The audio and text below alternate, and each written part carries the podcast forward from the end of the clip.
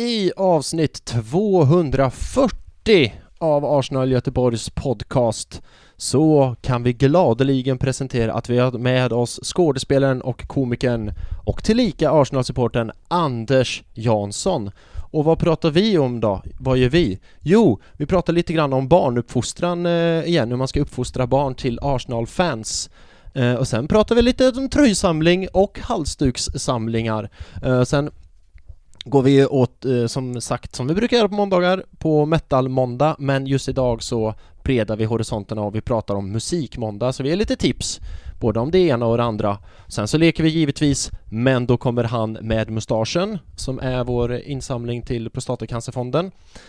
Var jättegärna med och spela där och skänk en liten slant om ni vill, det vore superroligt. Och sen så är det all about the questions. Och via de frågorna då kommer vi in och prata lite grann om Asterix och Obelix. Vi pratar Haaland, vi tippar slutplacering. Anders Jansson berättar om när han träffar Janne Andersson, så heter han. Och Janne Andersson ger sitt bästa coachingtips, som Anders nu berättar vidare. Det vill ni inte missa. Det är coachning A och O det. Så man förstår ju att han förbundskapten för svenska landslaget. Sen pratar vi lite grann om bästa kommentatorerna. Och kommer Anders att göra han ska göra en ny show dessutom som heter Mina sinnens fulla bruk, som ni kan köpa biljetter till. Men det kommer han berätta mer om sen, så jag berättar inte så mycket mer om det nu. Men kommer Anders att göra en ny show bara baserad på Arsenal? Lyssna får ni se. Innan jag släpper på avsnittet så surfa gärna in på arsenalgoteborg.se och läs mer om Arsenal Göteborg och hur ni blir medlem. Ni klickar vidare där medlem, swishar in en slant, 125 kronor tror jag att det är. Vill ni läsa mer om oss på andra ställen så finns vi på då är det Arsenal Göteborg forum på Facebook. Finns en gillar-sida som heter Arsenal Göteborg bara. Sen finns vi på Twitter och Instagram. Där är det Arsenal GBG. Läs där, skicka frågor om man blir medlem. Eller bara googla skiten, som vi brukar säga ibland. Och läser till om man blir medlem. Då har jag pratat färdigt i det här lilla introt. Ska jag lämna över till mig själv, Oskar Axelsson. Och inte minst Anders Jansson. Here we go!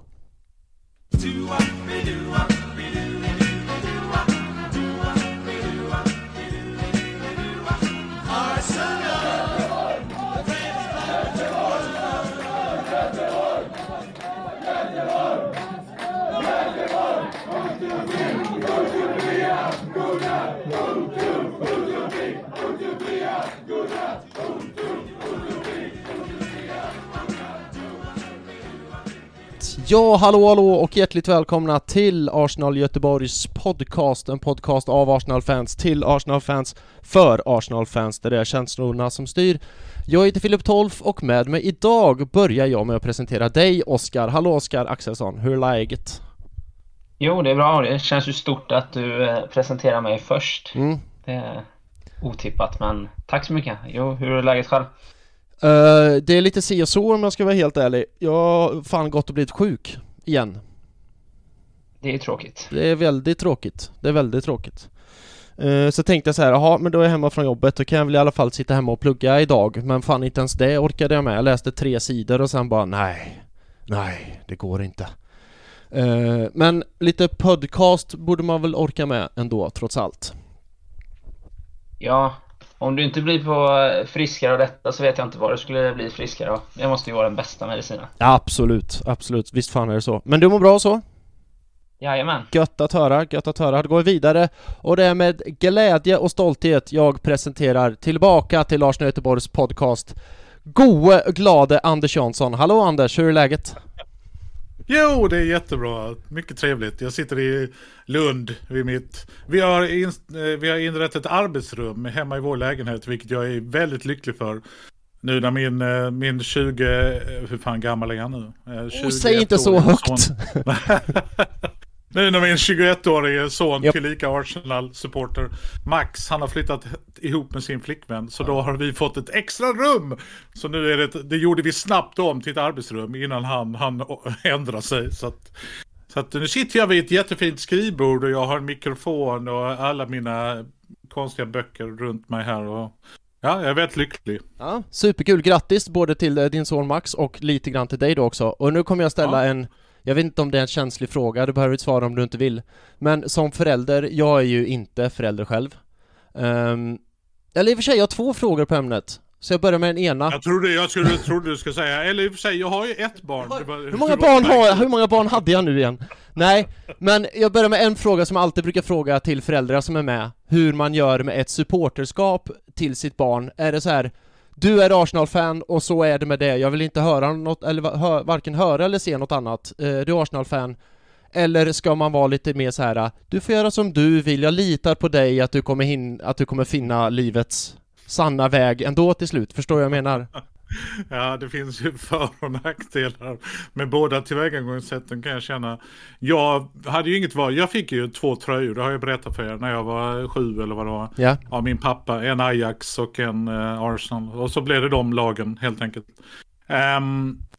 Men i Max fall, Rebecca som är mitt äldsta barn, hon är inte så intresserad av fotboll så hon bryr sig nog inte så mycket.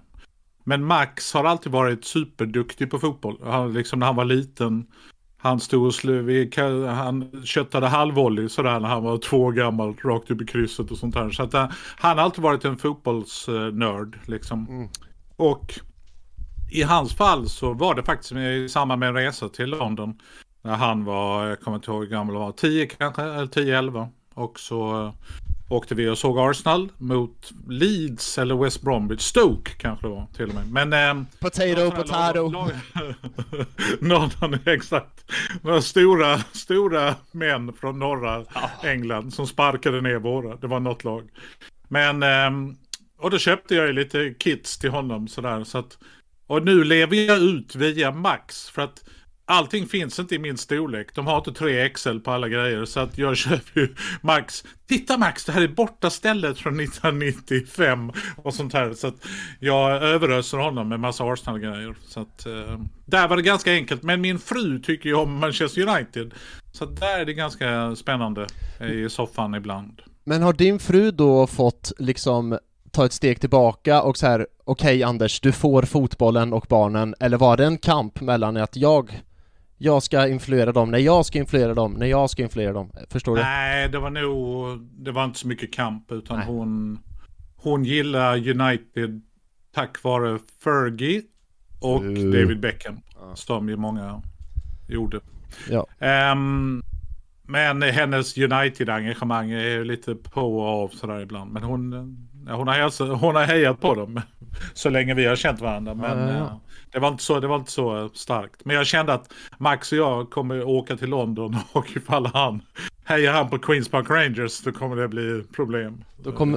Precis.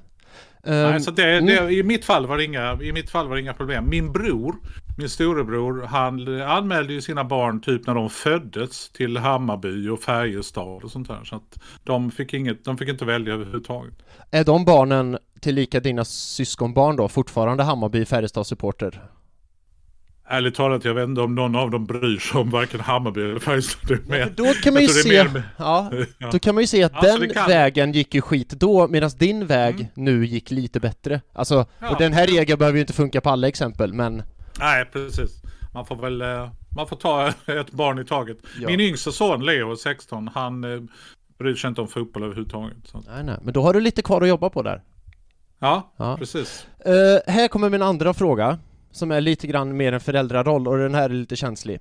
Hur länge väntar man med att sitt barn flyttar ut innan man gör om hens rum till ett kontor? 5 minuter, och det är fair liksom. Ja. Jag tycker det är fair.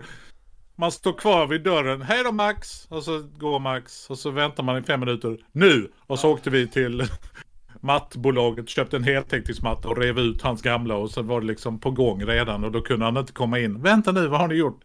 Nej, det är redan sent. Detta är ett arbetsrum nu. Så att... Var det som men så här...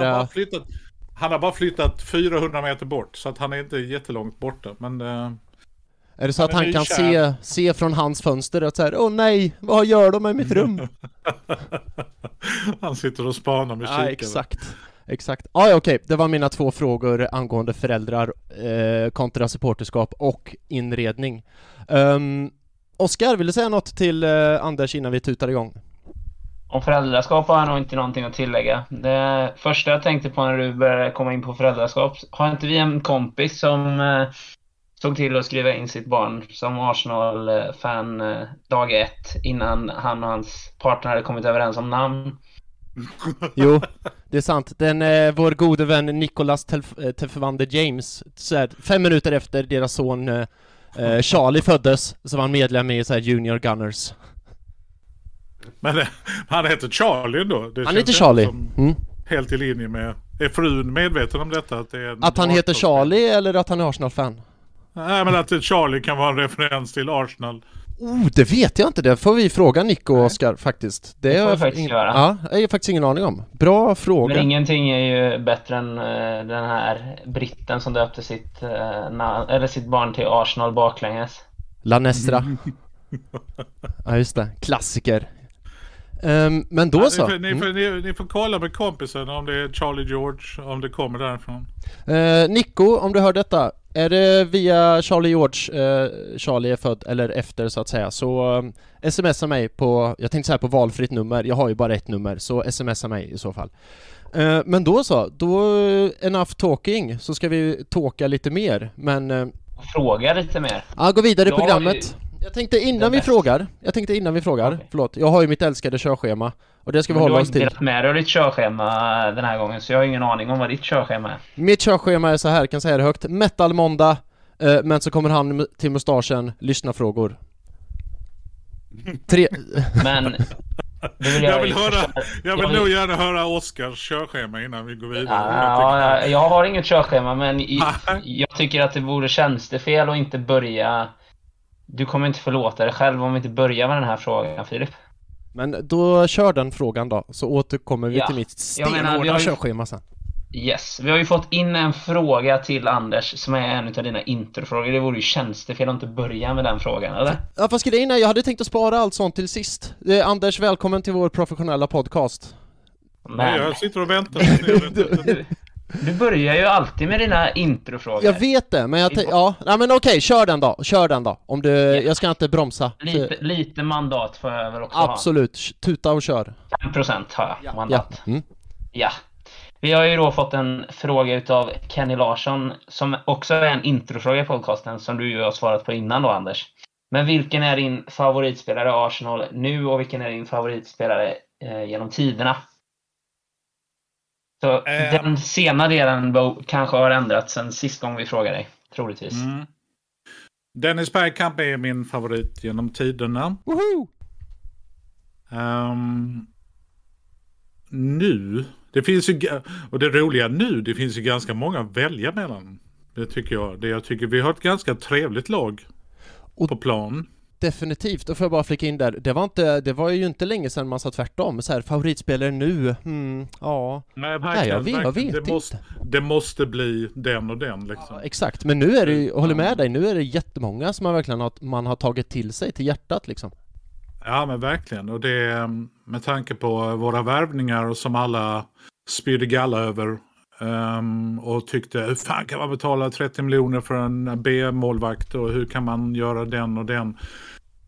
Så att jag tycker ju att Edu och Arteta och gänget har ju värvat otroligt bra. Sen får vi ju se i slutet på säsongen hur bra de värvade egentligen, men det känns ju som att nu är ju laget på väg liksom att stabilisera sig lite grann, och det har ju vi inte varit bortskämda med de senaste åren, utan det har ju varit en ganska slitsam process med sen Wenger i princip slutade, och även dessförinnan. Jag menar, han säger ju själv att han borde ha slutat 2007 och det ligger väl lite i det. Men jag måste nog ändå lyfta fram vår glada målvakt Aaron Ramsdale, för att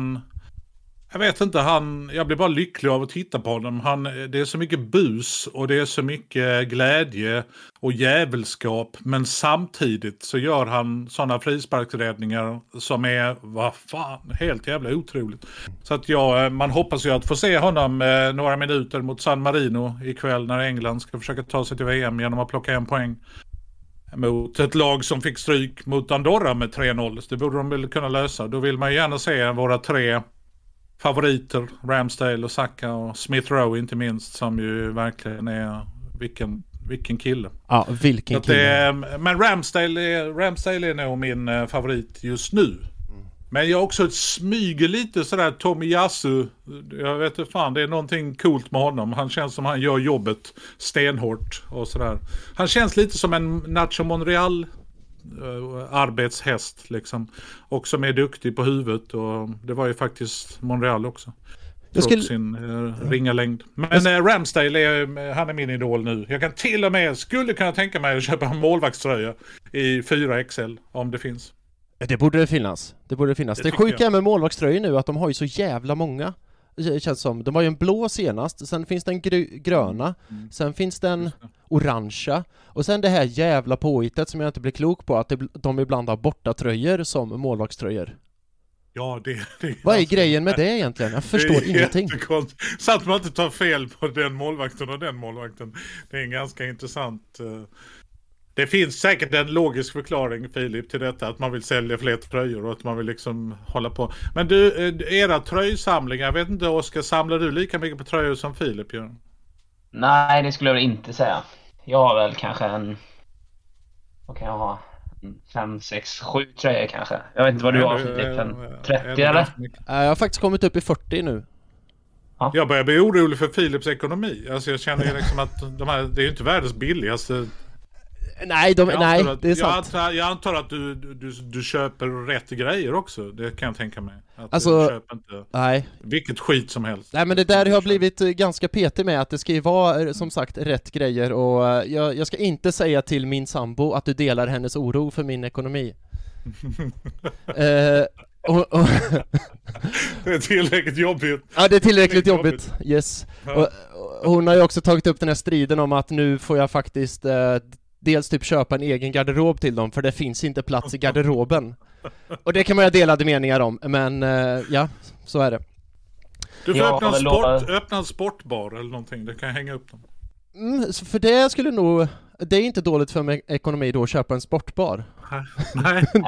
Det tycker jag tycker det här var en väldigt bra idé. Jag kan ställa ut min samling med halsdukar också, för den har jag ju ganska mycket, vilket är ju en väldigt meningslös samling att ha. Man använder ju ingen av de halsdukarna, utan de ligger också bara och tar massa plats.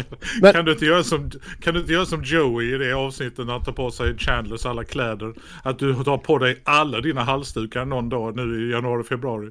Ja, det är du får använda dem liksom. Är det den här... vilken är din bästa halsduk, Oskar? Vilken är den som du är mest stolt över? Jag har ju en Arsenal Göteborg-halsduk som är signerad av Ray Parler. Den är ju fin. Det är ju bra. Vad har vi mer för något kul? Jag var ju väldigt stolt över att jag har en We Got Özil-halsduk. Vad har vi mer för några... För jag frågar Oskar, nu när halsdukar ändå kom på tal. Jag städade min halsduksamling förut och räknade. Hur många halsdukar har du? Inte för att det ska bli en tävling på något sätt.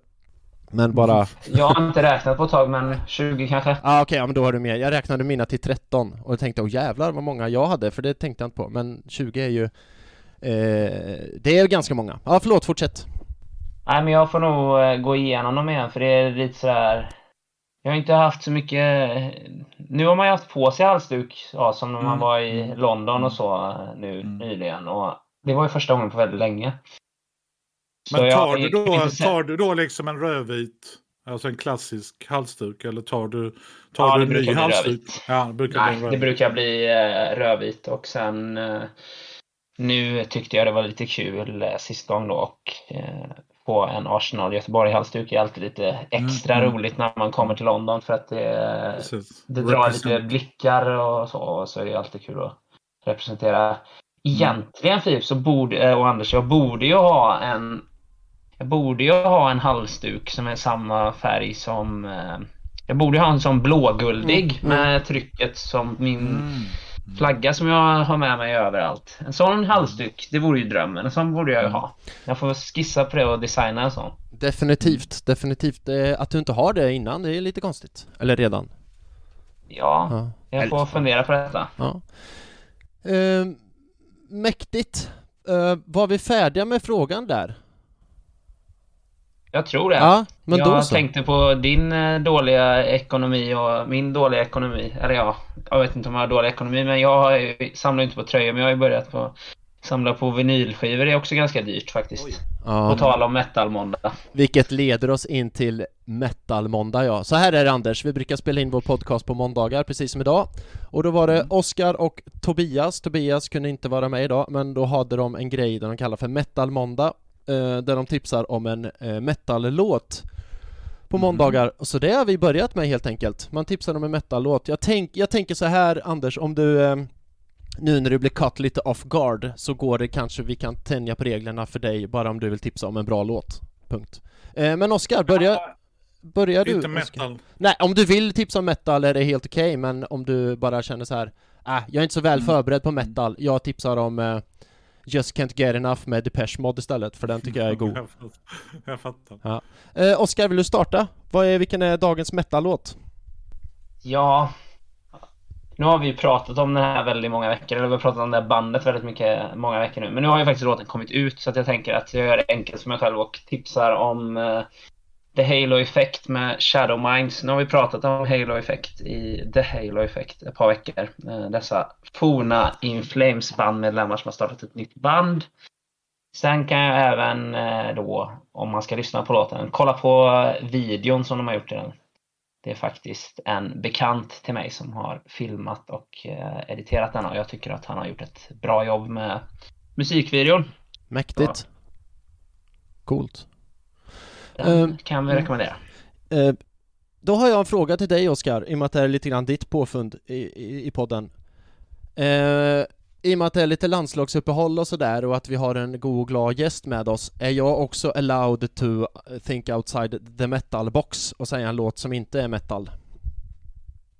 Ja, det kan du göra. Tack. Jag kan säga bara snabbt till Anders att det började ju med att jag och några kompisar som brukar gå på konsert, vi har en spellista då, så vi lägger till en ny låt. Så nu är vi uppe i jag tror vi är uppe strax över 140 nu låtar. Vi har kört sedan i mars.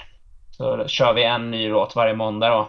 Och hittills så har vi klarat oss med att köra olika band varje gång. Så vi har inte dubbla låtar utan något band än. Så vi är uppe i 140 olika band/artister. Mm. Nice. Coolt. Men då kör jag en låt innan jag lämnar över till dig, Anders. Och då säger jag låten, nu ska vi se, Isbergen på Thåströms nya skiva. Thåström släppte en ny skiva i fredags och den är helt jävla magiskt bra. Och då är det låt nummer 3 som heter Isbergen, som är snudd på den bästa. Så den säger jag. Isbergen på Thåströms nya skiva, De skiner. Anders, over to you. Vad har du för musiktips på... Vi kan kalla det musikmåndag idag då. Vad har du för musiktips på musikmåndag? Nej, men då ska jag väl ändå ta liksom en rock, kanske inte metal, men en ganska tung rocklåt. Soundgarden-sångaren Chris Cornell bildade ju ett band typ i början på 2000-talet, tror jag det var, som hette Audioslave. Ja. Tillsammans med lite Rage Against the Machine, Killer. Och de har gjort en låt som heter Show Me How To Live, som är fantastiskt bra. Den är riktigt bra. Den tipsar jag. Ja. Det var länge sedan jag lyssnade på, måste jag säga. Det var bra att du påminner mig om det, ska jag lyssna på dem igen. Den är härligt tunggungig och riktigt göttig. Och han har en god röst, tycker jag, Cornell. Så det får bli mitt tips, ett Audioslave-besök. Superbra tips. Chris Cornell, han gick väl bort här för något år sedan, va? Asså, oj. Ja, jag tror att det var det. Det gjorde han. Tragiskt när de bästa tas ifrån oss. Men okej, där har vi lite musiktips. Vi går vidare med ett inslag som heter Men så kommer han med mustaschen. Och då vänder jag mig till dig, Anders, igen. Har du någon gång lekt leken Men så kommer han med mustaschen? Nej, inte medvetet. Nej. Det är lika enkelt som det är briljant. Jag ska förklara för dig och alla lyssnare som kanske lyssnar första gången. Så här är det. Det är november månad nu, och den månaden viks ju till forskning som ska hindra prostatacancer, right? Yeah. Och något som visar det är ju den här novembermustaschen, right?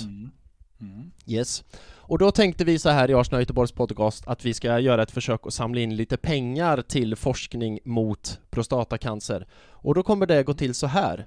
Då har vi gjort det i ett quizformat. När varje vecka i november, varje måndag i november, så håller jag ett quiz om en Arsenal-spelare som har / hade mustasch. Det kommer gå till så här att det är 3 olika ledtrådar. Tar man spelaren på 3 poäng så får man skänka 15 kronor minst till Prostatacancerfonden.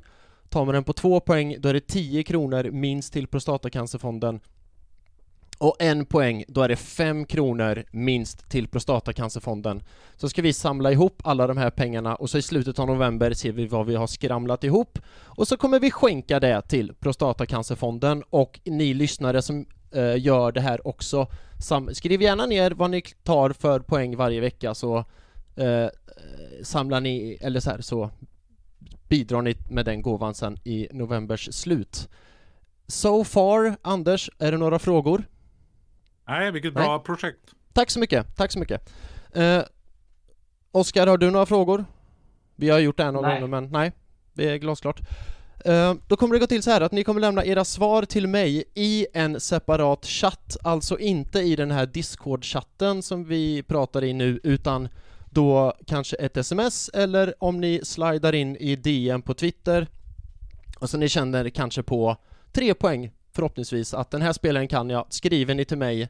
Jag kommer säga då rätt svar efter tävlingen är slut, så lyssnarna liksom får betänketid också, så att inte rätt svar avslöjas. Är ni med? Mm-hmm. Ni är med? Ja. Ja, bra. Då återstår det bara att vi startar då, och då kommer jag säga så här. Men så kommer han med mustaschen. Och här i den här tystnaden så kommer jag klippa in en jingle som vi kommer jag ska klippa i det här sen, som vi kommer tillbaka. Jag tycker detta är bättre. Jag kanske kommer tillbaka. Kanske behåller det här. Men då kommer han med mustaschen. Där ska vi starta då. Är vi igång? Har ni penna och papper redo, höll jag på att säga? Någon slags chattapplikation redo? Ja, skicka sms. Strålande. För 3 poäng, alltså 15 kronor till Prostatacancerfonden. Hans sätt att prata och egna dialekt drar tankarna till en Star Trek-karaktär med spetsiga öron.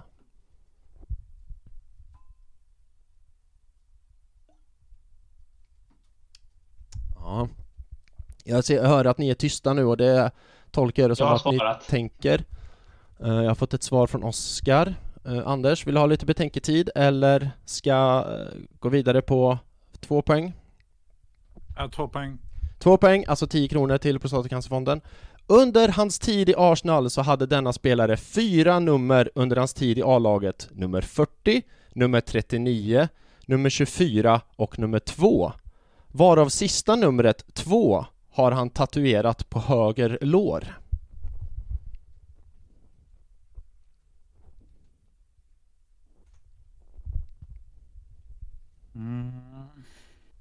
Vad sa du att det var för nummer? 40, 39, 24 och nummer 2. Så han hade först nummer 40, bytte sen till 39, bytte sen till 24, bytte sen till nummer 2.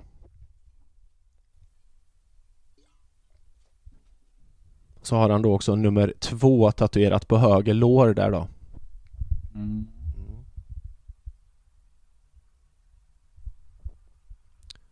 Vi går vidare. Mm. 1 poäng, 5 kronor till Prostatacancerfonden. Denna spelare hade inte bara mustasch under en tid, utan hade också massa olika frisyrer under hans tid i Arsenal. Men inte bara det, han också kände fram massa olika kläder vid sidan av planen.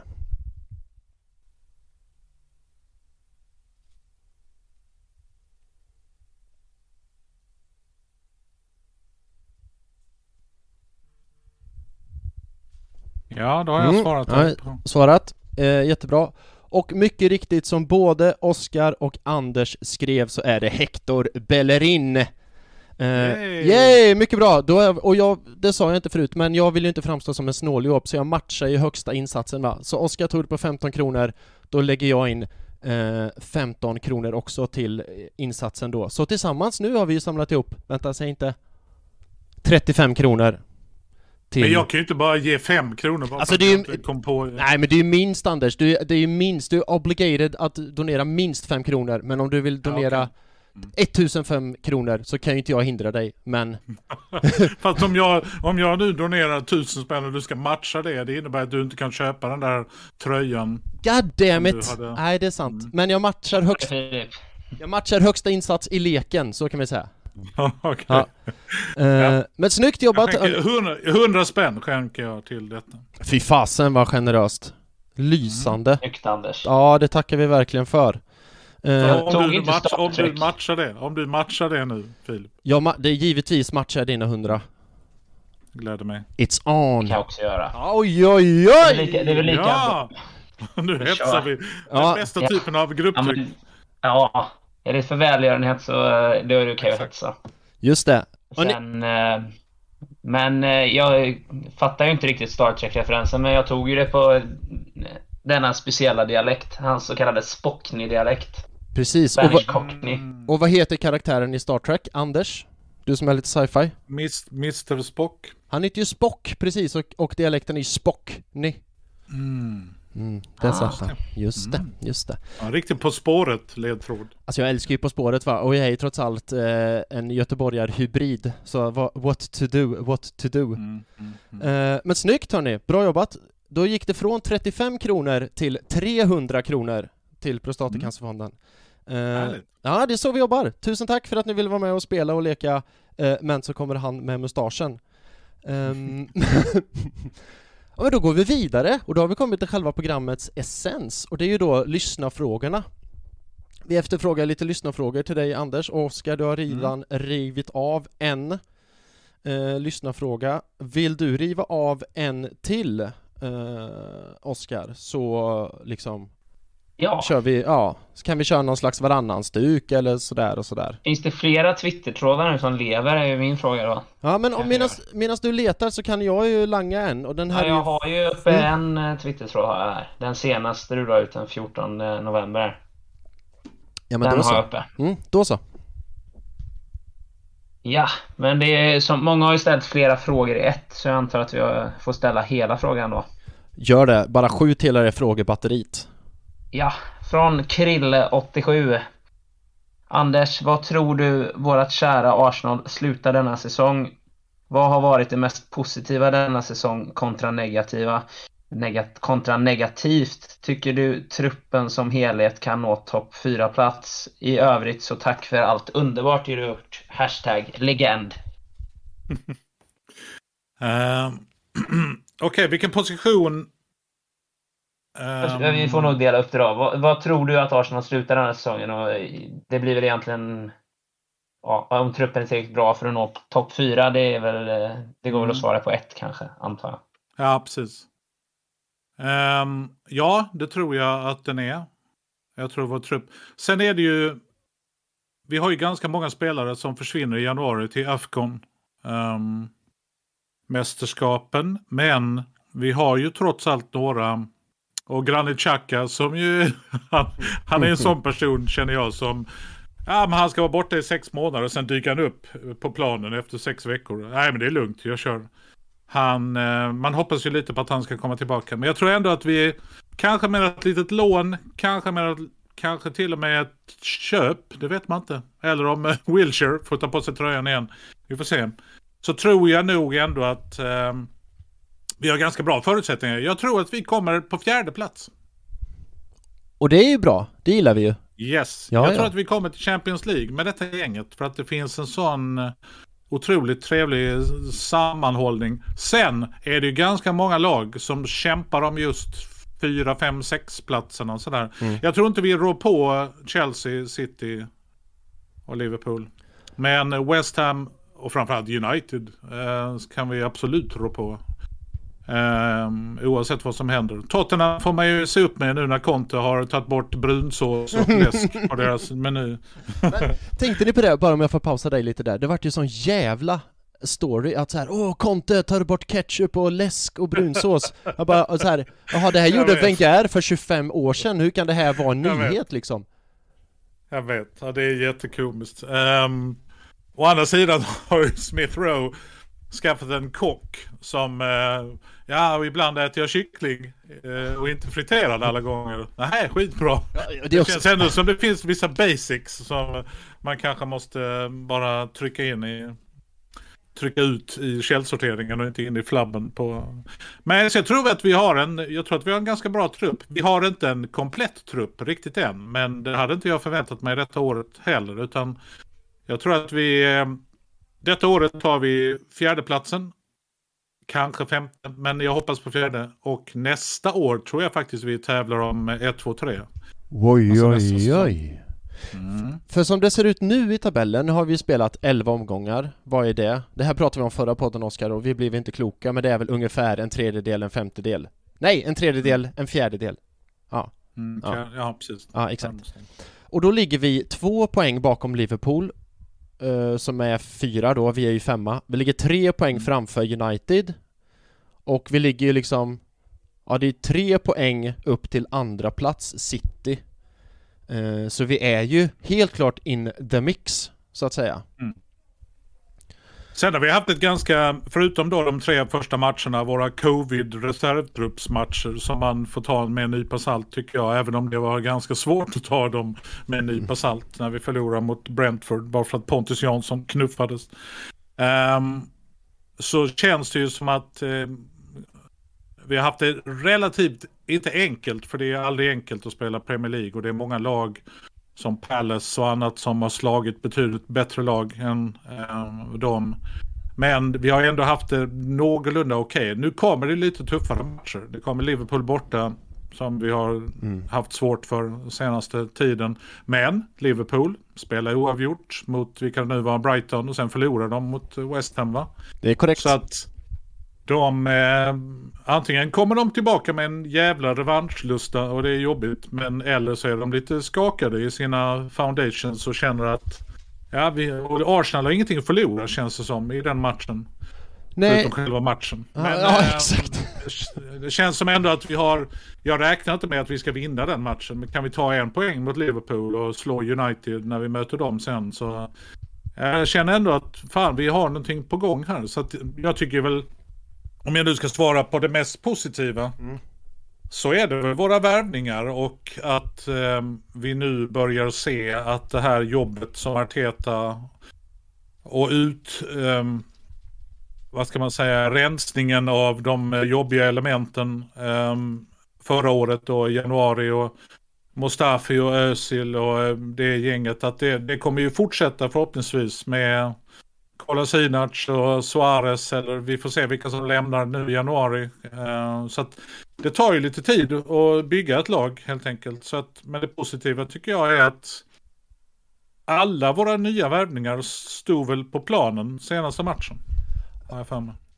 Ja, det låter fullt rimligt. Och det var ju det som var, om vi backar tillbaka bandet, när vi köpte våra nyförvärv, så var det ju argumentet så här, det är ju ingen utav dem som går direkt in och förbättrar startelvan. Och så ser man nu... Nej. Så går exakt alla in och förbättrar startelvan. Ja. Och så att det är väl det mest positiva, tycker jag, att de som vi har satsat på har också liksom tagit emot den utmaningen, och sen harmonin i laget. Jag måste ändå säga att det finns mycket glädje, och att vi har så unga killar, men de verkar ju stötta varandra och liksom kämpa för varandra och bråkar och liksom sådär, så att det är nog det mest positiva, tycker jag. Det är liksom stämningen i laget och de unga spelarna.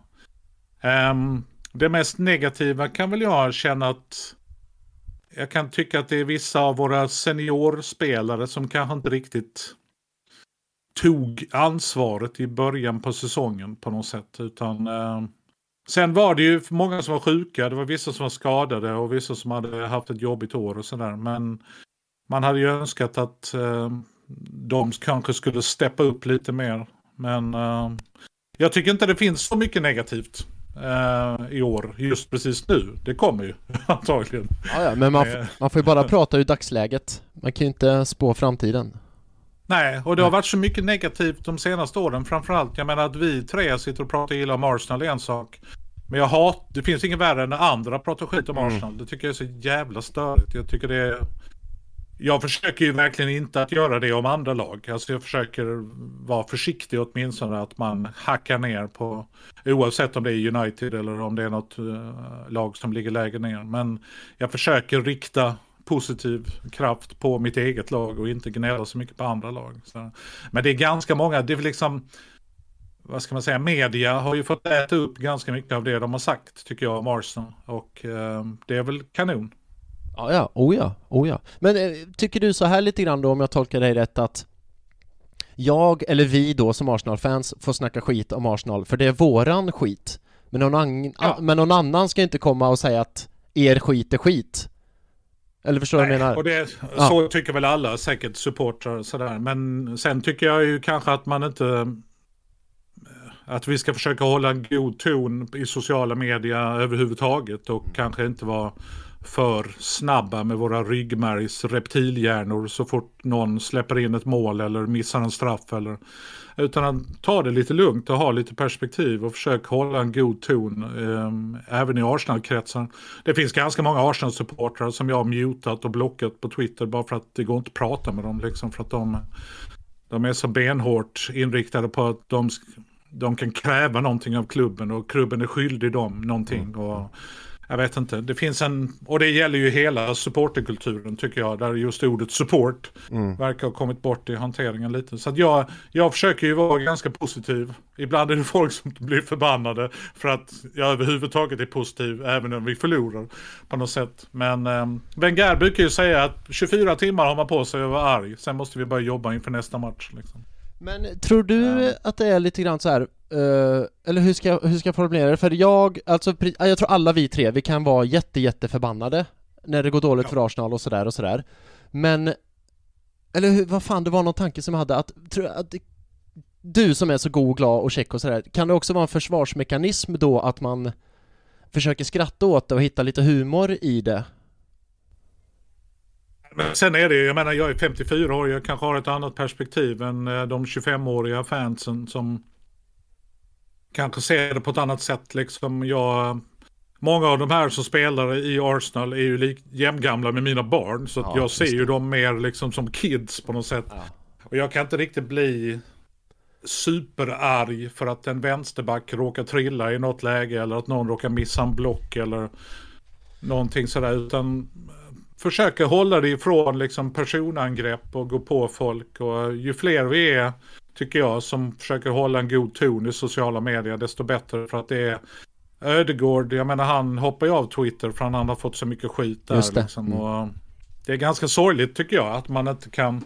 Sen finns det en enorm kraft i sociala medier med väggen med alla breven till Saka till exempel som Arsenal har satt upp, så att det finns ju en jättefin kraft i sociala medier, men med den kraften kommer ju också det här mörkret som många människor besitter liksom, när de sitter i kalsongerna och gnäller på en 18-åring liksom, som råkar missa en avgörande straff bara för att någon 27-åring inte vågade ta den liksom. Ja. Tack för den bilden jag fick i huvudet. Sitter en massa i kallingarna och näthatar och bara, det är så jävla dåliga och fula och ni kan ingenting. Och så sitter de där med chipstuttarna i högsta hugg.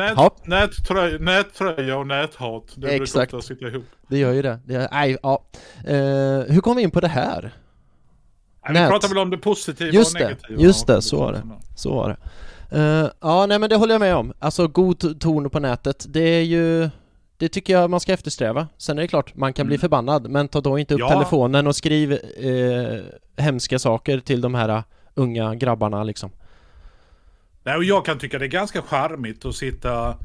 Alltså, ibland skriver jag ju bara liksom #carryonyourgunners och sen tittar jag på matchen.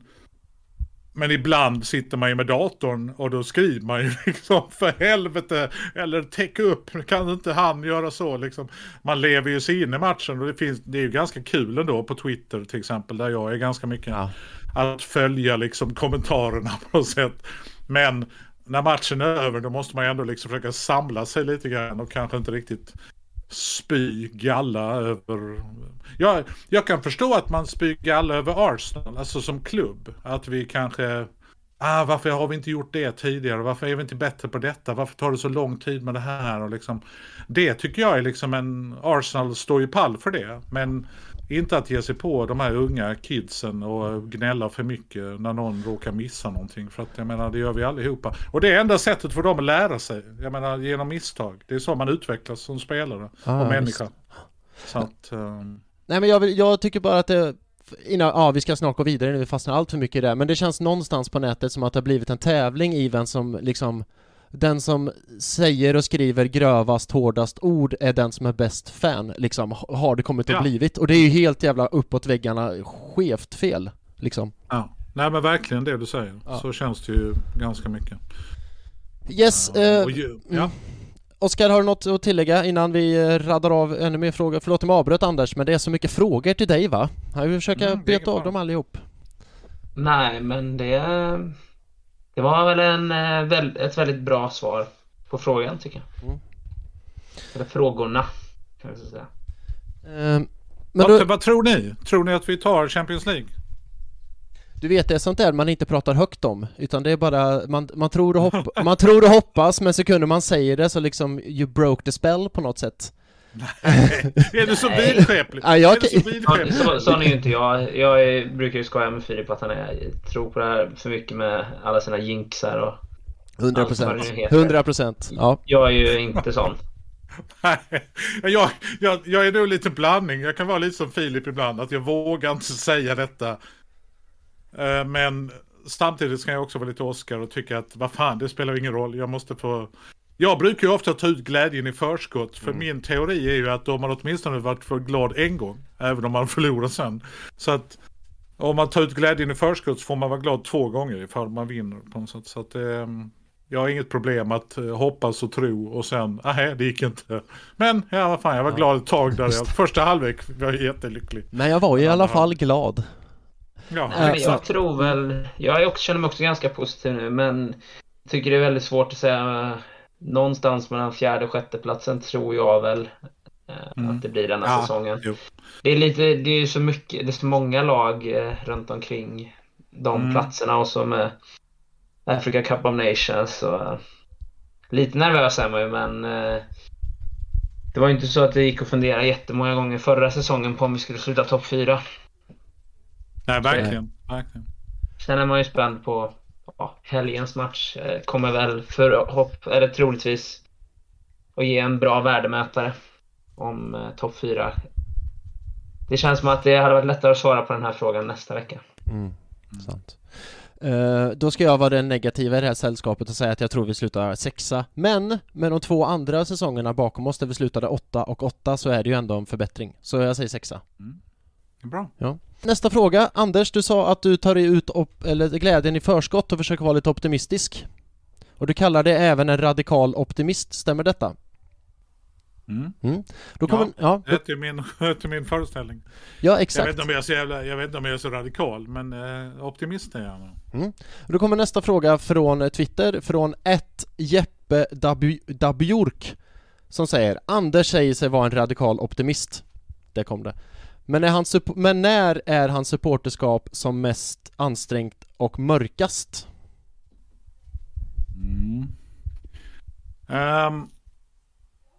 Men jag är ganska optimistisk faktiskt. Jag vet inte om ni läste Asterix när ni var yngre, eller ni kanske förra veckan eller något. I serien Asterix, som handlar om 2 galler, eller en by med galler under romartiden, så finns det Asterix, och så har han en stor rödhårig kompis som kallas för Obelix. Och Obelix är stark för han trillar ner i en dryck när han var liten, så han är alltid stark. Men Asterix måste dricka av denna drycken för att bli stark. Och det var en lång parentes, och jag hör på er tystnad att ni har i princip ingen aning om vad jag pratar om. Men... Jag vet 100%. Jajamän. Ja, ni har en koppling till Asterix. Jajamän, men Obelix trillar ner i trolldrycken, och då är han alltid stark. Och jag vet inte om jag trillar ner i någon sån här optimistdryck när jag var liten.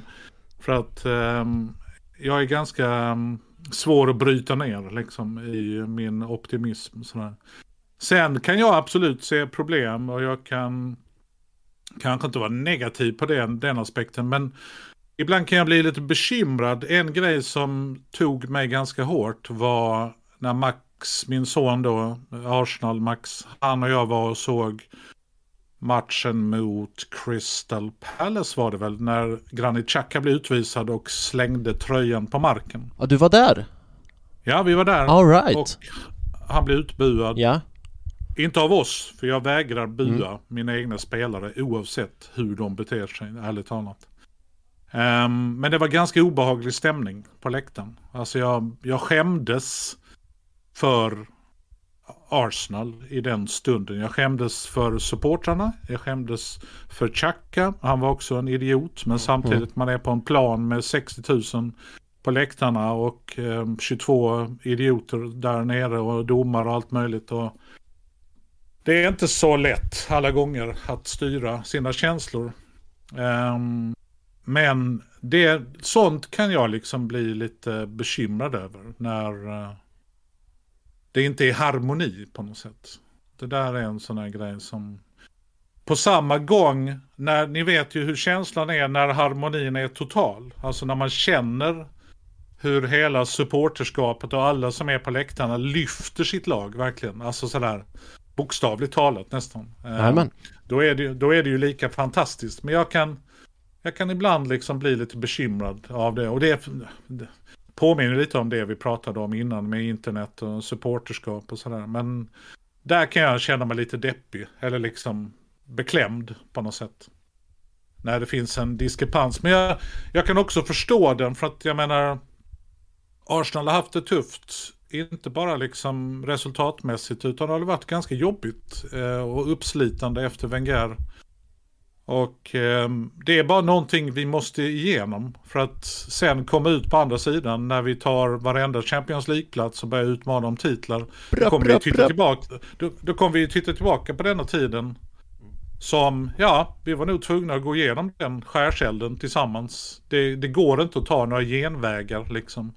Om man heter Chelsea och byter coach typ var fjärde månad och slänger in pengar eller vad man nu gör. Men vi som klubb, som Arsenal i samma, vad ska man säga, Liverpool är väl, påminner lite om oss i struktur och sådär. Det måste ta några år och då måste vi gå på de här minorna. Och det är ganska jobbigt. Men utan dem så kommer vi inte bli lika glada när vi vinner titeln 2025.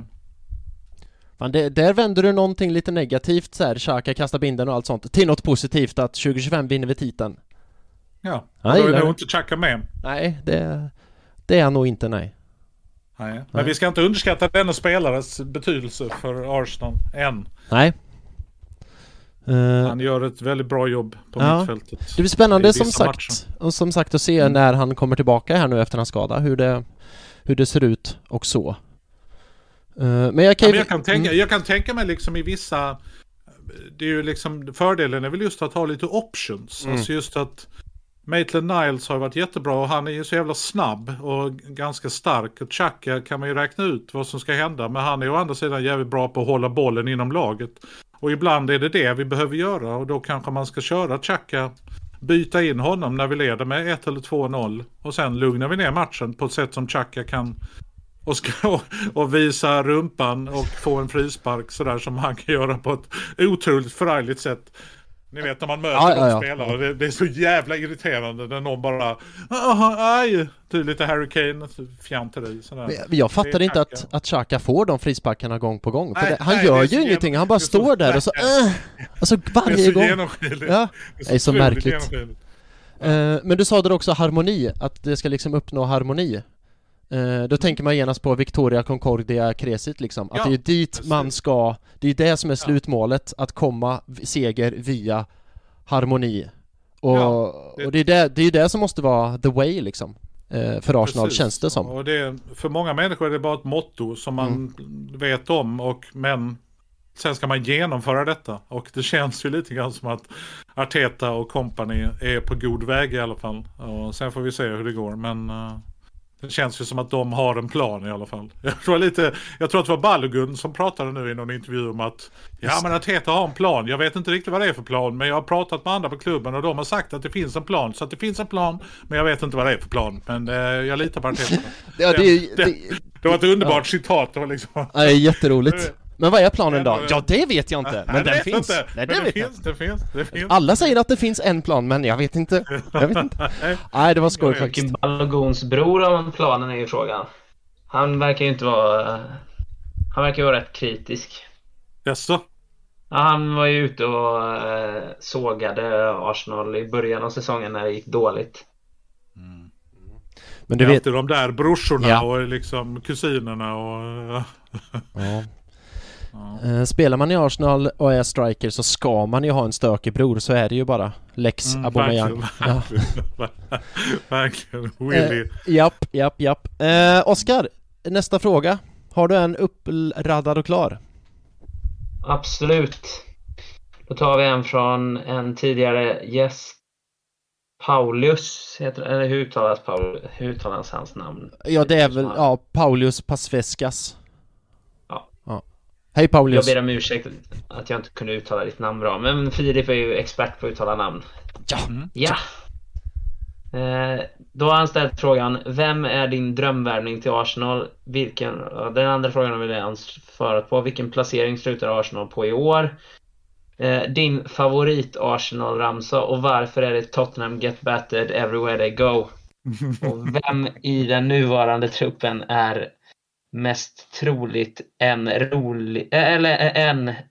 en rollspelslirare. Oj, det var kul. Så värvning, drömvärvning och ramsa och rollspel. Vad spridda skurar där. Verkligen. Alltså det känns ju som att nästa värvning är väl en striker. Tror jag. Var det någon som sa Haaland eller hörde jag i syne? Det hade varit kul. Det är mer att Haaland är ganska fjantig. Jag tycker att det är någonting med honom som är, nej jag vet fan om jag vill ha honom i mitt lag. För det är någonting med honom. Han ser för mycket ut som ett norskt bergatroll på något vis. Det är någonting. Kan man se mer ut som en mobbare än vad han gör? Ja, verkligen. Och också en typ av mobbare som egentligen, du borde ju bli mobbad. Vad fan håller du på med? Du kan inte mobba andra. Han ser liksom, det är någonting med Haaland. Nej, men så att jag tycker ju, sen kommer vi kanske värva någon mittfältare och kanske till och med en backup högerback. Sådär, så att Tommy Yasu får vila någon gång. Vi har ju verkligen inga backups som man känner håller. På vänstersidan, där jävlar är det konkurrens. Men på högersidan känner man ju att kanske någon bra högerback. Men en bra tung striker som är både lite target och lite sådär. Det hade varit spännande att se. Jag har ju pratat en del om Vlahovic. Jorentinas serb. Yeah. Men han verkar ju inte vara intresserad av Arsenal överhuvudtaget. Enligt hans brorsa /agent/ Hallik. Jag vet inte vad han har för relation till. Vad han har för relation till den personen. Så det kan ju bara vara agentsnack. Bara för att höja priset. Men det man har sett av honom tycker jag är lång. Han är typ 1,92 eller liksom ganska tung. Och en riktig sån striker-typ liksom. Och det hade varit kul att se i Arsenal. Sen finns det ju så många spelare som man inte själv känner till liksom. Men min drömvärvning hade väl varit Alexander Isak. Varför inte? Den är fin. Om det pratas om Kulusevski pratades ju om i veckan nu. Och det är som en ersättare till Pepe som kanske är på väg bort. Men Kulusevski är också rolig tycker jag som en idé. Men Isak... Att köpa en Arsenal-tröja med Isak på ryggen hade ju varit ganska nice, tycker jag. Så att, jag tycker nog Alexander Isak är en drömvärvning, faktiskt. Nästa då. Vad har du för favoritramsa? Jag kan typ inga ramsor. Alltså jag är jättedålig på ramsor. Jag är verkligen... Jag är lite som Ni vet där, kommer ni ihåg avsnittet där Mr. Bean är i kyrkan och han inte kan den psalmen de sjunger, utan han sjunger bara Amen, halleluja. Ja. Han sjunger bara slut. Så är jag lite när jag går på Arsenal. Jag kan inga ramsor. Han bara sitter där. Arsenal. Det är bara den. Och den är ju liksom inte, det känns ju som dagisnivå på ramsor. Jag var ju på match precis när var det Wilshere som rökte? Ja, när de gjorde, först var det Walcott, he scores when he wants grejen, och sen gjorde man ju en ramsa som där de sjöng he smokes when he wants, och det var sånt jättegarv på läktaren för att den kom så snabbt. Det är det som är roligt med ramsor kan jag tycka, att när de kommer samma dag eller liksom dagen innan, och så är de superaktuella på någonting som hände i tidningarna och sådär. Så att jag tycker nog he smokes when he wants är nog min favoritramsa, och vad den står för på något vis. Det här supporterskapet som har mycket humor och mycket action och sådär. Sen var det ju Özil är också en av mina favoritspelare, och hans fina ramsa We've got Özil, ramsan var ju alltid lika trevlig när man var på Emirates, och Özil gjorde en bra match, så var det helt lite gött sådär. Så att men he smokes when he wants är min favorit just nu. Den är fin. Jag tänkte nu också på, var det Wilshere eller var det Chesney? Varför är det så många i Arsenal som har rökt för? Jag vet. Jo, tydligen. Jag vet inte. Nej, Chesney. Men det kanske var Wilshere då. Jag tror det var Wilshere, men det var nog i samma veva som Chesney rökte. Det liksom... jag för mig att var det inte något uppehåll, och så var typ Wilshere Las Vegas eller sådär. Han var typ det var sommaruppehållet va? Ja, just det, så var det. Men då hade du uppskattat när vi var på Upton Park, jag och Filip, när det var ett West Ham-fan som försökte och hetsa mot Arsenal-klacken. Arsenal ledde med 2-0. Och så hade han orange jacka på sig, så vändes hela klacken mot honom och skanderade Satsuma, Satsuma, Tropicana is coming for you. Ja, det var ju så roligt, för efter matchen så vart det ju lite så här handstack, och så vart det så här, man tackade varandra för att bra sjunget, bra, du vet sådär, att det vart ändå... Jag gillar det, att det blir lite banter mot varandra fast man kan ta det liksom. Ja. För det var ju ändå så här, han lyfte på kepsen och så här, ja, tack så mycket, bra jobbat, att man kan ta den själv... insikten verkligen. Eller självironin liksom. Just det var någon rollspel. Yes, precis. Vem känns som en rollspelsmänniska? Trampar man på ömma tår nu om jag säger att det ska kännas som någon som är lite nördig? Alla är nördar nu i tiden. Ja, det är sant. Men vi är ju vi som spelar rollspel, framförallt vi som spelar Dungeons and Dragons. Vi är liksom OG. Exakt. The original geeks. Då vill man åt någon som är lite nördig i Arsenal då, och det kan ju vara Mertesacker kan jag tänka mig, sitter och spelar rollspel på något sätt. Han känns som en sån person. Jag tror att Arteta tycker att jag har viktigare saker att göra på något sätt. Arteta känns lite mer Call of Duty på något sätt tycker jag. Han har lite mer Call of Duty-aura. Call of Duty, ett mission, 10 minuter, sen måste jag titta på matchen. Exakt. Och det ska smattra och det ska gå fort och så bara, så nu kör vi. Nej, men jag kan tänka mig kanske Rob Holding kanske skulle kunna spela lite. Rob Holding och Mertesacker i någon mörk källare. Långa mittbackar som de bara... De är lugna och har lite humor och lite sådär. Och så säger Mertesacker något i stil med, men du Rob, hur gick det med hårfästet? Tyst Per, för fan! Exakt. Då kan Rob leva ut och vara en långhårig barbar i Dungeons and Dragons. Exakt. Vad är det du kallar honom för? Bobby California eller Bobby Sacramento eller fan? Rob Holding? Han var i USA med sin tjusiga flickvän, då fick han ju Bobby California. Just det, Bobby California. Ja, precis. Men det får bli hans alter ego då, när han är långhårig. Ja, Bobby California. Precis, det är ett bra rollspelsnamn. Ja. Jag tar vidare nästa fråga. Och nu är det så här då. Du ska få göra lite reklam när du är här också. Vi ska alldeles strax se på klockan. Börja runda av, inte än. Men vi får ju inte glömma då att du har ju en ny show på G. Så jag tänkte innan jag tar nästa fråga, så berätta lite grann om din nya show, Anders, för nästa fråga går lite grann in i den. Ja, okej, vad kul. Jo, som sagt, precis innan covid bröt ut så körde jag i min sista föreställning av Radikal Optimist uppe i Västerås för fullsatta salonger. Och sen dess har ju vi inte kunnat stå på scen i vår bransch. Men tankarna har ju farit runt ganska mycket i huvudet. Jag fick ju dessutom covid den sommaren och efter det så... ja... Jag var aldrig sådär jättesjuk, men jag var sjuk ganska länge. Det satt kvar i mina lungor ganska länge. Och efter det så fick man liksom ett litet annat perspektiv, tyckte jag, efter den sommaren. Och jag skrev upp massa idéer och fångade upp ganska mycket av den känslan. Och det mynnar nu ut i en ny show som har premiär nästa år, 9 september i Lund.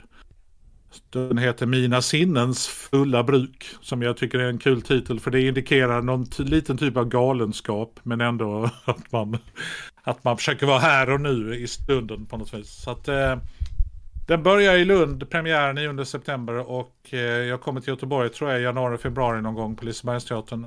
Men sen kommer jag nog åka ut ytterligare en sväng, eller 2 svängar förhoppningsvis, under 2023. Så att jag kommer ju absolut komma till Göteborg. Men ni får gå in på min Twitter eller på min Facebook eller hitta den här turnéplanen, så kan ni redan nu köpa biljetter till den här showen. Jag kan inte säga vad den kommer handla om. Nej. För att det är 10 månader kvar. Så att någon gång, vi pratade om någon gång när jag varit gäst innan. Det hade ju varit underbart roligt att göra en föreställning bara för Arsenal-supportrar. Just det, ja. Där man kunde köra 50 minuter bara kring Arsenal-nörderier. Liksom. Det hade varit jättekul. Men det får jag får skriva den, och så får man göra det typ vid ett tillfälle. Och så får vi göra det som en välgörenhet. Prostata-föreställning. Fy fan, vilken grej. Det hade varit en briljant idé. Jag menar, kan Erik Niva prata When We Were Kings i 3 timmar som jag och Filip var på live här om veckan. Ja. Så. Ja, jag vill du kunna fylla ut en salong med Arsenal, för annars tror jag inte det har varit något problem. Nej, det tror jag inte heller. Så att det kanske blir ett samarbete med Arsenal i Göteborg helt enkelt. Oj. Is that a challenge? Vi får forska i det här. Nej, men precis, för det är ju svårt att dra skämt om Bob California som är långhårig och spelar Dutch så för Lorensbergteatern, och folk sitter, vad fan pratar de om nu? Men drar man det för bara Arsenal-fans, alltså taket kommer ju lyfta av skratt. Men i alla fall, din nästa show då, den ska vi köpa biljetter, och alla som lyssnar nu ska också köpa biljetter, och det är med Basta. Men då frågar Elias Bard @Elias_Bard på Twitter. Vem hade du handplockat in i dagens Arsenal-trupp i den här, din nya show, och varför? Som sidekick på scenen. Ja. Det var en ganska märklig fråga, kan man ju säga. Du har ju svarat på den på Twitter. Va? Ja, det har du faktiskt gjort. Så det finns ett svar. Men hur ska jag kunna komma ihåg det? Nej, jag vet. Du har mycket att stå i där. Men vill du fundera ut ett svar, eller ska jag säga vad du svarade där då på Twitter? Du kan säga vad jag har svarat. Då svarade du Aaron Ramsdale, för han har god humor, svarade du då. Ja, men det var ganska trevligt. Mm. Men då blir det ju med att Aaron Ramsdale får sitta på första raden och få igång publiken. Det är den känslan. Sen är det ju, målvakter brukar ju vara lite knäppare än alla andra, så det är väl bra att ha en sån i publiken, kan jag tänka mig. Så när publiken... Annars kanske man ska ha någon sån här, någon som kan ge mig lite notes, men det kanske ska vara någon i tränarstaben, någon frisparksexpert, fasta situationer eller något sånt, som kan, ja men du var bra där, men tänk på detta nästa gång, eller sådär, man kanske, som är ett öga utifrån sådär. Ja. Om jag kommer med den här följdfråga på det sen med Ramsdale. Om jag kommer bara med den här inflinkningen innan Oscar ställer sin följdfråga. Vad skulle som Aubameyang som springer i bakgrunden och gör så här framåtvolter hela tiden, så det blir lite cirkus utöver det också. Är det bra eller dålig idé? Nej, dålig idé. Jag är lika nervös varje gång jag gör den här jävla volten för att han ska skada sig, så att jag tycker inte om den målgesten. Kan han liksom inte köra en Ralf Edström rakt upp, en hand rakt upp, bara gör något enkelt 70-talsartat. Nej, inte volter och saltomortaler och sånt, det är livsfarligt för fan. Nej, jag ville bara lyfta idén, men den kanske inte var den bästa då. Oskar hade en följdfråga. Shoot. Ja, jag bara tänkte på, för jag tyckte det var så härligt nu. Det har ju kommit lite klipp här med Aaron Ramsdale. På tal om hans humor. Och jag uppskattar väldigt mycket det när han går här på golfbanan och de pratar om ramser som motståndarfans sjunger till honom. Att han brukar sjunga med i dem. När de sjunger just the shit Jordan Pickford. Han bara ställer sig, vänder sig om och bara vinkar och garvar lite. Och tycker att det är hedersamt att bli kallad för shit Jordan Pickford och you never play for England och bara garvar och sjunger med lite i sångerna, för han tänkte det att eller han, det lät lite som att han har mentaliteten, jag kan inte göra någonting åt det utan jag kan ju bara garva åt det är ju bara kul. Ja, herregud, Jordan Pickford är en ganska duktig målvakt så att det är väl bra att jämföras med honom på något sätt. Men och det är ju det som är roligt med Ramsdale tycker jag, att han har haft det ganska tufft. Men han har alltid varit liksom player of the season i Sheffield och liksom ni vet. Men han har gått igenom de här liksom gräsrots misslyckandena på något vis. Men ändå lyckats bibehålla humöret och känslan av att nej, jag ska spela, jag ska fortsätta spela, jag ska bli ännu bättre. Och nu dök laguppställningen inför Englandsmatchen upp. Hit me. Ramsdale, Smith Rowe och Saka startar allihopa. Oj. Underbart. Ja. Helt underbart. Fantastiskt. Ja, det är det faktiskt. Snabb fråga, är det här Ramsdales första appearance i Englands A-landslag? Vet ni det? Ja, det. Det är det. Då kommer han också få en sån där larvig ful keps. Har ni sett dem som Saka och Smith Rowe? Eller som alla får när de gör debut i Englands landslag? Nej, jag vet inte. Det finns ju att gå ut på typ Sakas eller Smith Rowes Instagram och Twitter är väl mest aktuellt. Så får man en liksom så här ganska ful keps så står det ett nummer, vilket nummer i ordningen man är i landslagsspelare. Ja. Cool. Ja. Så den som kommer väl 247. Ja, men precis. Så som kommer väl nu Ramsdale få också då. Kommer vara nummer vad det nu är. Kanske är lite kul på i och för sig. Ja, det är nog ganska kul. När man ser alla kepsarna i rad på något vis. Vem som har nummer 1 och vem som har nummer 100 och liksom sådär. Det kan vara ganska legendariska spelare. Så. Men det är ju helt fantastiskt att vi har 3 spelare i startelvan på England, även om det är mot San Marino. Men det var ju ett tag där det inte var några Arsenal-spelare med i Englands landslag. Ja, typ den enda var typ Dan Welbeck som satt på bänken. Man bara, vad kul det här var. Och sen tror jag inte att det är allt för lång tid innan Ben White kommer in i laget med också. Han var ju med i EM-truppen, va? Men han har inte kommit med. Han var med i förtruppen till EM, men han blev petad inför igen. Aha, okej, var det så det var? Ja, okej. Men han är ju nära där och knackar på dörren. Ja, om Tyrone Mings fortsätter att spela som han har gjort så borde inte Tyrone Mings direkt vara given i landslaget. Det har inte gått jättebra för honom. Nej, det är sant. Det är nog nästa spelare. Hinner vi riva av någon mer fråga? Vi kör på. Nu vet jag inte vems tur det är. Är det din tur, Oskar? Jag tror det. Ja. Hur gör de det här i Arscast egentligen? Jag tappar alltid bort vems tur det är, men de verkar lösa det. Men kör du Oskar. Jag tycker ni påminner ganska mycket om dem. Ja, tack så du ha. Det var en fin komplimang. Ja, absolut. Ja, kör du Oskar då. Yes. Den här frågan kommer från Elisabeth Andersson. Det var ett mycket enklare namn att uttala för min del. Så. Men det hör ju också till när man ställer frågor att man ska inte kunna uttala personers namn. Men... Exakt. Hon har ställt 3 frågor. Hon har till och med numrerat dem, så det är 1, 2 och 3. 1. Varför blev just Arsenal ditt lag? 2. Vad kännetecknar en bra fotbollstränare? Och 3. När skrattar du högst åt en situation i en Arsenal-match? Okej, varför det blev Arsenal? Det har jag sagt innan. Jag fick en tröja när jag var 7, helt enkelt. Och... en Arsenal-tröja, och det är ju den snyggaste fotbollströjan som har gjorts någonsin. Det är den kortärmade röda med vita ärmar och röda border med en kanon på framsidan och ingenting annat.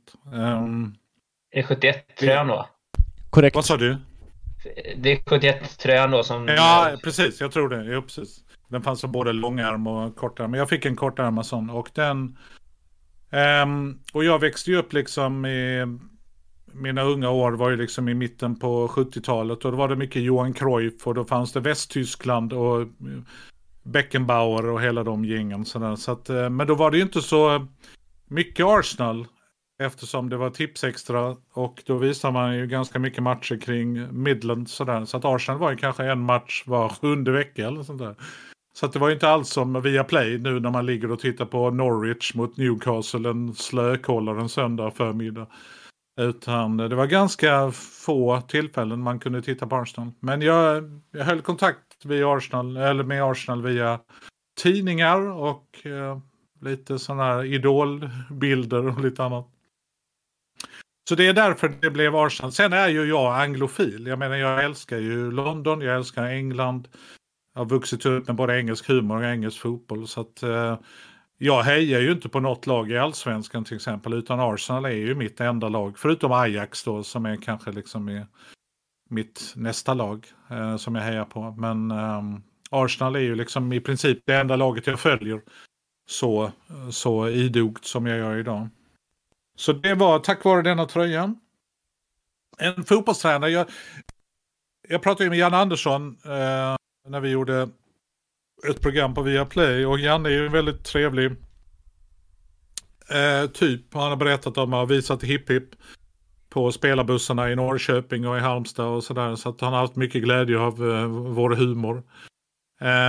Och då frågade jag honom, om du skulle ge mig ett tips som fotbollstränare, vad är det viktigaste som en fotbollstränare? Och då kontrade han med en ganska rolig tips. Det var att när du samlar spelarna på planen inför en träning, gör sakerna i den ordningen. Ha genomgången först, sen öppnar du bollnätet. Gör det inte tvärtom, för då är det helt omöjligt att ha en genomgång. Så att ge inte spelarna fotbollar förrän du har sagt det du ska ha sagt. Liksom. Och det kändes väldigt komiskt tyckte jag. Man tänker på att ja, men det är människor i 25-årsåldern och 30-årsåldern. Men ger du dem en boll, ja, men då springer de redan iväg till nästa mål och börjar skjuta och trixa. Och liksom. Så att jag gillar det konkreta i det förslaget. Så det är nog den viktigaste regeln för en fotbollstränare tror jag. Öppna inte bollnätet innan du har snackat färdigt. Tror du Arteta också kör på det? Ja. Mikael, nu är det träning. Fan i bollarna. Jag ska säga några välvalda ord först. Eller samla dem i en ring. Nu sätter vi oss här för varsin fotboll. Ja just det, han älskar ju att sitta på sina bollar. Jag tror att det är så måste det vara, så måste det vara. Ni sätter ju på bollarna men ge fan i att sparka på dem. Det är kanske därför. Det är kanske därför de sitter på bollarna. Ja, jävlar vad de sitter på bollar. Ja, verkligen. Nej, det är lite förargligt. Men skratt. Det finns, alltså när man följer Premier League, det finns ju ganska mycket humor liksom mellan varven. Och det finns ju en del bra Twitter-konton. Det finns något som heter Out of Context Arsenal, Out of Context Football, och det finns lite...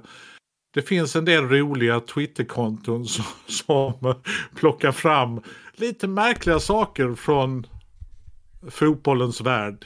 Till exempel så var det de hade tagit en bild på någon match. Jag tror det var kanske portugisiska ligan eller så var det i Sydamerika. Men det var dags för avspark i andra halvlek. Och det var en informationsskylt som låg över bilden med 6 röda kort. What? Jag vet, det är ändå en ganska rolig första halvlek. Kanske, kan ni tänka, man spelar 8 mot 8. Ja. Det är liksom helt absurt. Så mycket röda kort blir ju inte ens på FIFA om man försöker. Nej, verkligen. Det är helt sjukt. Så att, där kan jag skratta ganska mycket. Och den typen av skratt, det är liksom bara fotbollsnördar som uppskattar den typen av skratt. Alltså du vet... Nej men typ när Bielsa ska sätta sig på huk och typ råkar sätta sig på en vattenflaska eller någonting. Den typen av saker som kamerorna jag brukar missa. Men nu finns det så mycket kameror så att det är alltid någon som täcker upp det. Så att det händer ju alltid 2, 3, 5 grejer varje helg som är lite weird. Sån här. Så att där brukar jag skratta ganska gott. Och sen kommentatorerna gör ju att man skrattar ganska gott. Vilken är din bästa kommentator? Din favorit? Alltså Niklas Holmgren, man får ju hjärtslag varje gång han kommenterar en match för att man vet inte om det är liksom mål eller om det är inkast eller han har ju samma nivå på allting. Men så Niklas är väl suverän på något sätt och han är så kunnig och sådär. Men sen trivselmässigt så är det nog Henrik Strömblad och Glenn Strömberg. Det finns nog det är mest liksom mysfaktor att lyssna på de två kan jag tänka. Jag och min bror nämligen, vi har ett stående skämt att är det ens fotboll om det inte är Niklas Holmgren eller Glenn Strömberg som kommenterar? Ja, jo, men verkligen. Det måste vara verkligen någon av dem, annars är det något helt annat. Ja. Och där tycker jag det finns mycket humor i duktiga kommentatorer. Mm. Det känns som att det måste ju vara deras jobb lite grann också att hitta skoj i det också. För det blir jävligt radigt att lyssna på om man bara spelar nummer 2, passar till spelare nummer 3. Ni fattar. Lasse Kink var ju, eller Kinch eller hur man uttalar, han hade ju rätt mycket udda citat emellanåt. Jag har nämnt det på podcasten innan, men det är så här när Sagna ska ta ett inkast och han har haft lite tråkigt den matchen och lägger till lite ljudeffekter. Åh, hej!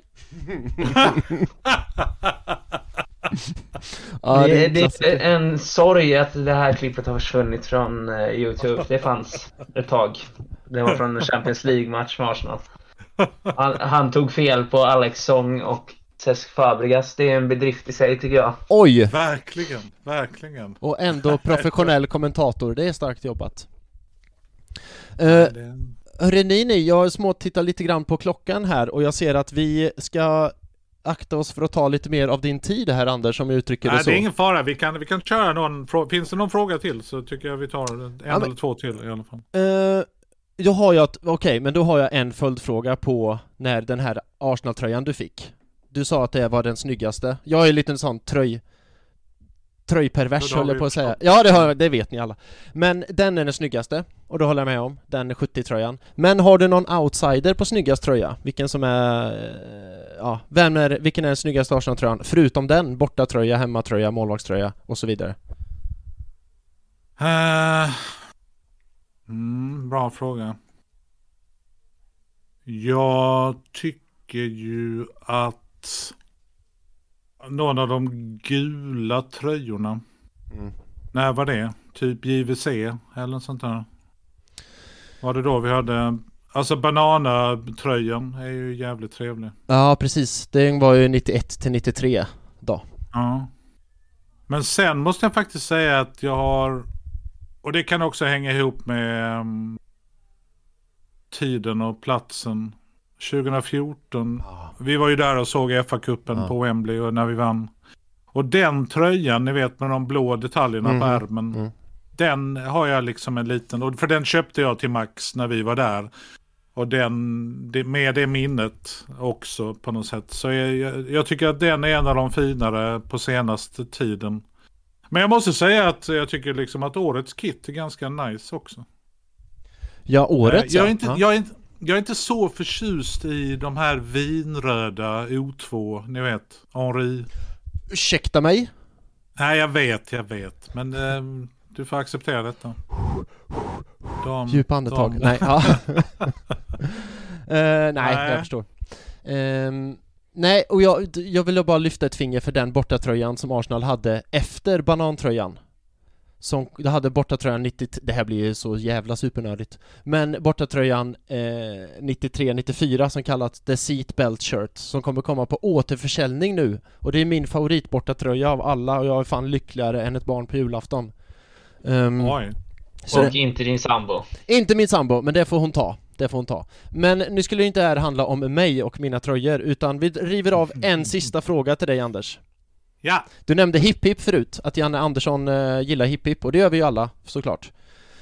Men då kommer en fråga från Mikael Wallin så han säger så här: jättespänd på vad Sunken tycker om dagens Arsenal.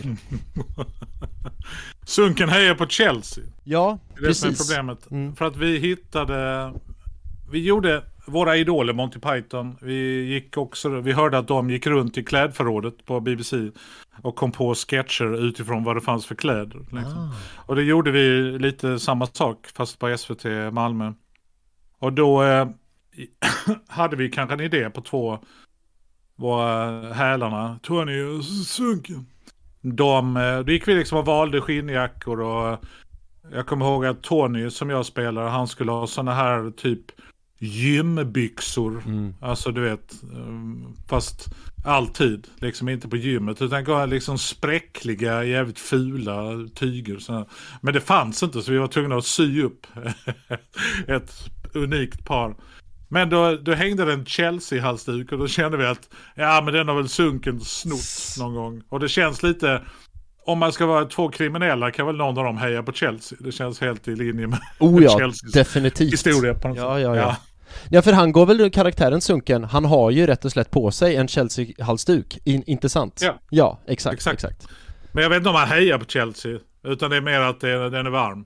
Jag tänkte att den är blå och vit och den var väl lite check kanske. Ja, exakt. Jag tror att han också lika gärna kan ha en Burnley halsduk. Och då gissar jag baserat på det här att sunken då, karaktären, inte skulle ha så stenbra koll på dagens Arsenal. Nej. Okej.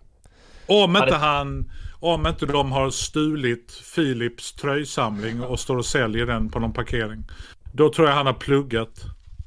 Mm, ja. Det är delar från, det kommer snart 93 den skitsnygga bilbälteströjan. Det är så jävla snygg. I en right på ryggen och det är, fy fan, det är det bästa tröjan som gjorts.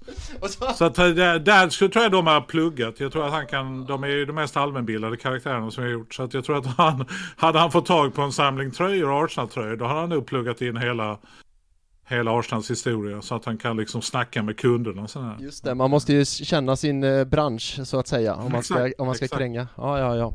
Exakt. Jag skulle vilja ha den. Jag tror jag ska ta bara den lilla korta snutten av inspelningen och ha som ringsignal när det är sunken. Hörde du en panna över bilbältetröjan? En sån jävla snygg. Här kanske du har någonting till liveshowen med Arsenal. Ja, exakt. Vi kan gå igenom Philips tröjsamling som sunken och Tony. Alltså fy fan, it's so on. Fy fan vad fint. Det hade varit jättekul. Sannoliken. Oskar, det var typ alla frågor va? Det är ju några frågor som är ungefär på samma tema. Jag tänker det är ju tråkigt med upprepning så. Men vi har tagit med det mesta va, Oskar, utav frågorna? Ja. Då så. Ja, bra. Innan vi släpper dig då, Anders, lite kort bara. Vad tänker du om kommande matcher? Kanske inte kommande säsong, det är ganska långt. Men kommande matcher, det är Liverpool borta, det är Newcastle hemma.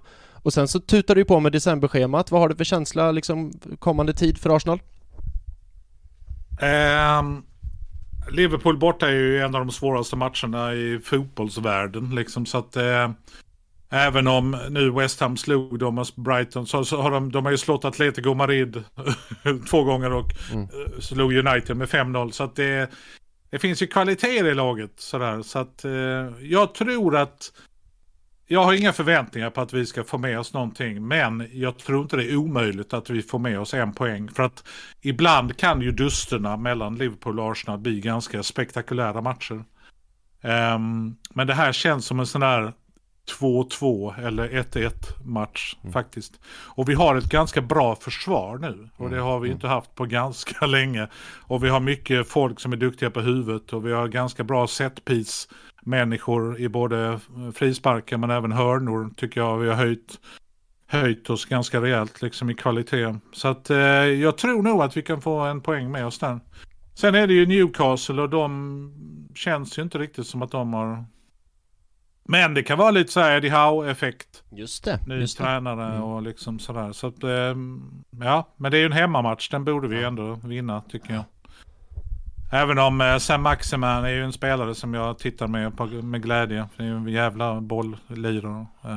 Joe Willock kommer att göra 2-3 självmål. Vad sa du? Jo, jag sa det. Joe Willock kommer in i 2-3 självmål för Newcastle. Och så sjunger Once a Gooner, always a Gooner. Men sen är det ju liksom sådär United borta, vad fan, det tror jag ändå att vi kan kanske vinna eller ta poäng.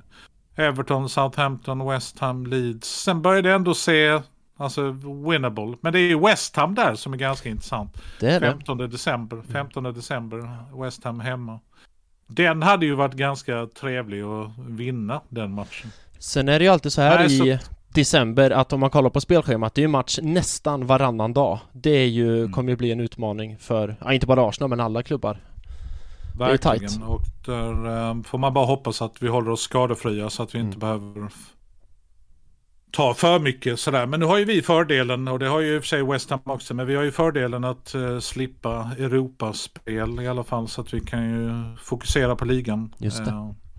Ganska mycket mer än vad de andra kan. Mm. Men jag hörde också nu spelschemat inför VM 22. Ja. Det är ju inte klokt. Alltså, jag vet inte om ni har hört det här. Men de startar ju säsongen typ i augusti, 6 augusti, en sån här 7 eller vad.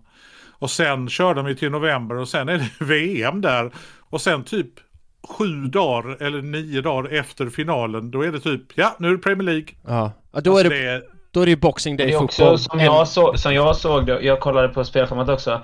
De ska ju, var det 16 utav Premier League-matcherna ska klämmas in från 6 augusti fram till slutet på november. Och då tänker jag ju också att spelar man då Europaspel så är det ju 6 gruppspelsmatcher. Och garanterat att de gruppspelsmatcherna ska in där också.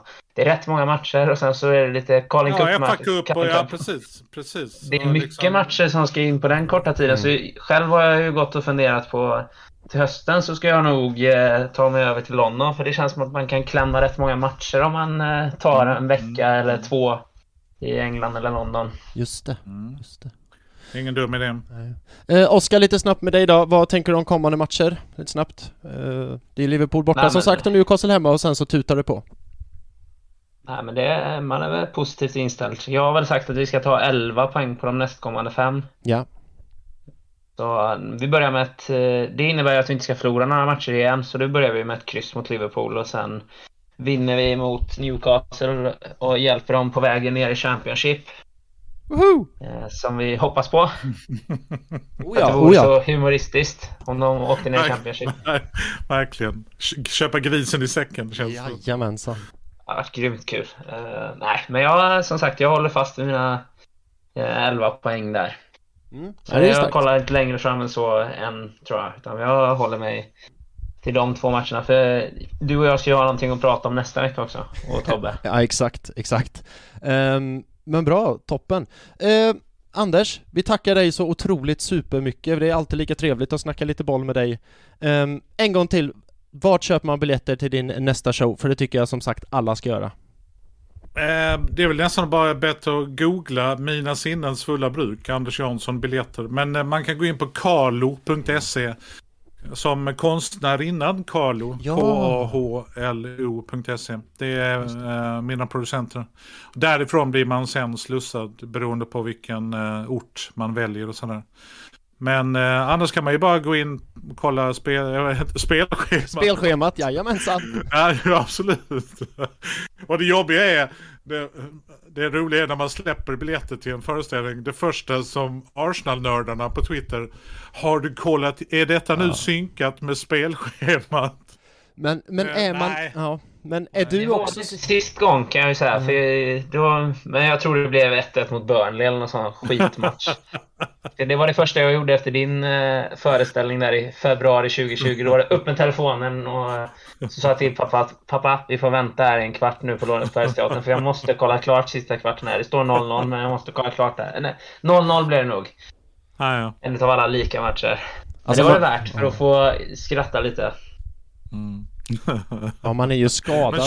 Men kör vi en Arsenal-föreställning så kan vi kan ju ha matchen pågående. Det har vi, när Johan Wester och jag har kört föreställningar så här, Hip Hip eller våra andra shower, så har vi alltid, vissa kvällar är man medveten om att det är ett stort sportevenemang.